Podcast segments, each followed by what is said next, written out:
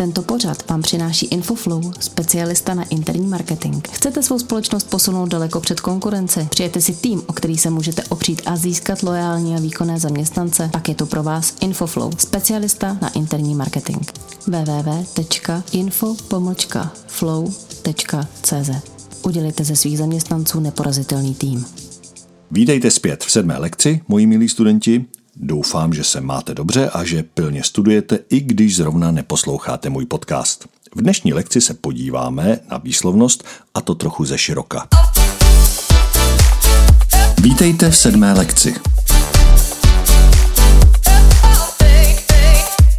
Výslovnost v angličtině může pro někoho být oříšek. Slova se jinak píšou a jinak čtou, vypadá to jako pěkný guláš a jednou se třeba písmeno A čte jako E a jindy zase jinak. No prostě pořádnej maglajs. Ale nebojte, společně to dáme dohromady. Předně bych vás chtěl uklidnit. Na rozdíl od češtiny, kterou mluví přibližně 12 milionů lidí na světě, angličtinou hovoří asi 2 miliardy lidí a většina z nich jako druhým jazykem, nikoliv mateřským, což je dobrý, protože v tom nejste sami. Díky takové takovému počtu anglicky mluvících se angličtina jako jazyk dostal do situace, kdy se s ním sice mluví po celém světě, ale přízvuků, nářečí, slangů, hovorových výrazů a dialektů je tolik, že se běžně dva lidé mluvící anglicky nejsou schopni stoprocentně domluvit. To je samozřejmě nadsázka, ale i proto je dobré angličtinu brát jako nástroj dorozumění a gramatiku a pravidla dodržovat jen tam, kde je to nezbytně nutné ke správnému pochopení. Toto je nejen moje zkušenost, zkušenost, ale i zkušenost některých jazykovědců, kteří zaznamenali například nárůst tzv. globish, což je angličtina upravená pro běžné dorozumění kdekoliv na světě. Začněme ale od začátku. Na rozdíl od češtiny není angličtina preskriptivně kanonizována. To znamená, že anglicky hovořící země nemají knihu, která jim říká, co je a co není v jazyce správně nebo špatně. Prostě nemají obdobu pravidel českého pravopisu. Pro nás Čechy se to může zdát jako naprostá utopie, Vždyť jak mohou vědět, co je a co není dobře? U nás se sejdou chytré hlavy a není to náhodou, že tyto chytré hlavy se sejdou zrovna v Ústavu pro jazyk český a tam bádají a navrhují, jak by se co mohlo psát a říkat. Z vlastní zkušenosti každého z nás víme, že tato pravidla se s nástupem nových generací pravidelně mění a často ne příliš logicky nebo prakticky. Angličtina je naproti tomu deskriptivní jazyk, což znamená, že to, jak se mluví, se tak i zapíše a později vydá za standard. Když se takhle s někým bavím o pravidlech v češtině, tak namítá, že přeci čeština potřebuje ochranu, protože jinak by zanikla. Na to vždycky říkám, že jazyk, který přežil 300 let habsburské nadvlády, první i druhou světovou válku a ruskou okupaci, v pohodě přežije i bez pravidel českého pravopisu.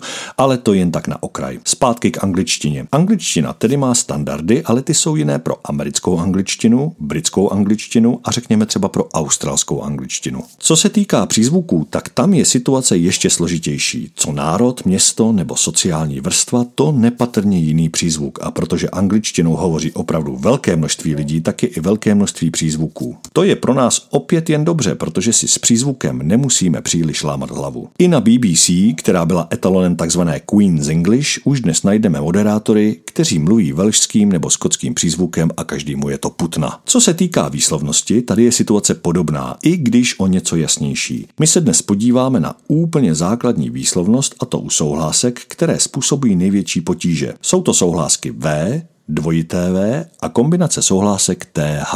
U V a dvojitého V je celkem jednoduché pravidlo. V se čte a vyslovuje jako české V. U dvojitého V je to trochu jiné. Psané formě se totiž dvojité V nepsalo jako V, ale jako dvojité U. Místo špičatých spodků mělo spodky kulaté a připomínalo tak takovou hezkou prdelku. To, že se psalo jako dvojité U je ale důležité, protože se v angličtině opravdu nazývá dvojité U, W, nikoli v dvojité V a čte se jako krátké U. Nejlepší bude, když si zapamatujete, že jednoduché V se čte jako ve slově vodka a dvojité V jako ve slově whisky. To je jednoduché a teď je čas podívat se na to, co dělá problémy nejen studentům angličtiny, ale někdy i samotným rodilým mluvčím. A to je výslovnost dvou písmen T a H. Abychom pochopili, jak se to vyslovuje a proč, podívejme se nejdřív do daleké minulosti a to rovnou do starověkého Řecka. Tam, pod horou Olympus a za úsvitu filozofie, vznikla dvě zajímavá písmena.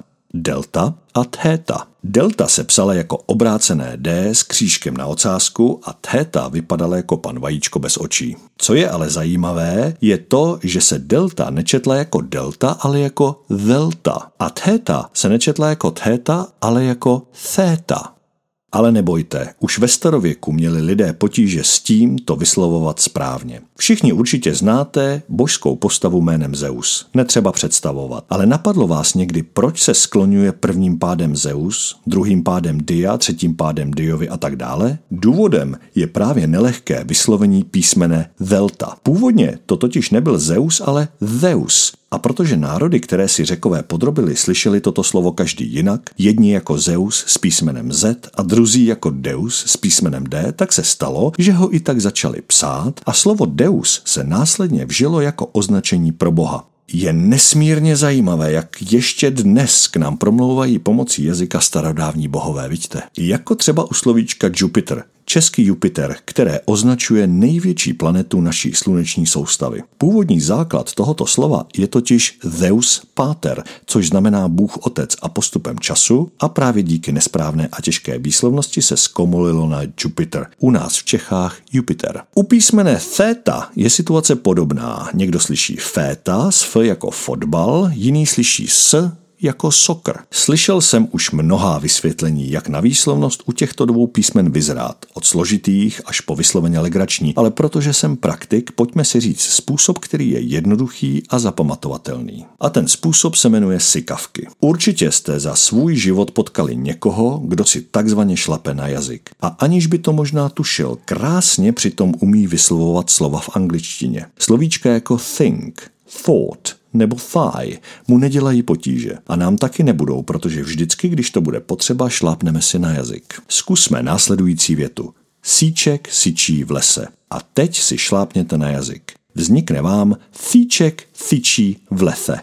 A takto se vyslovuje theta. A teď zkuste větu. Zebra zývá v zoo a opět si šlápněte na jazyk. Vznikne vám zebra, zývá, vzo. A takto se vyslovuje delta. Protože žádný učený z nebe nespadl, tyhle věty si zapamatujte, budeme je potřebovat a cvičte celý týden, dokud to šlápnutí na jazyk nebude automatické. Na závěr vás přece jenom chci trochu uklidnit. Vzhledem k rozmanitosti přízvuků se setkáte i s tím, že tahle dvě písmena lidé vyslovují například jako D nebo F. Takže jak říká můj kamarád Kain Stress, když to nepůjde, tak to prostě nelámejte přes koleno. Angličtina to unese a vy se i tak domluvíte. Ale přece jenom to stojí aspoň za vyzkoušení.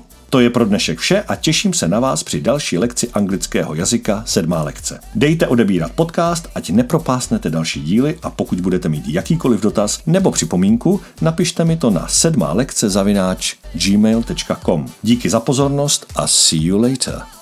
Bye.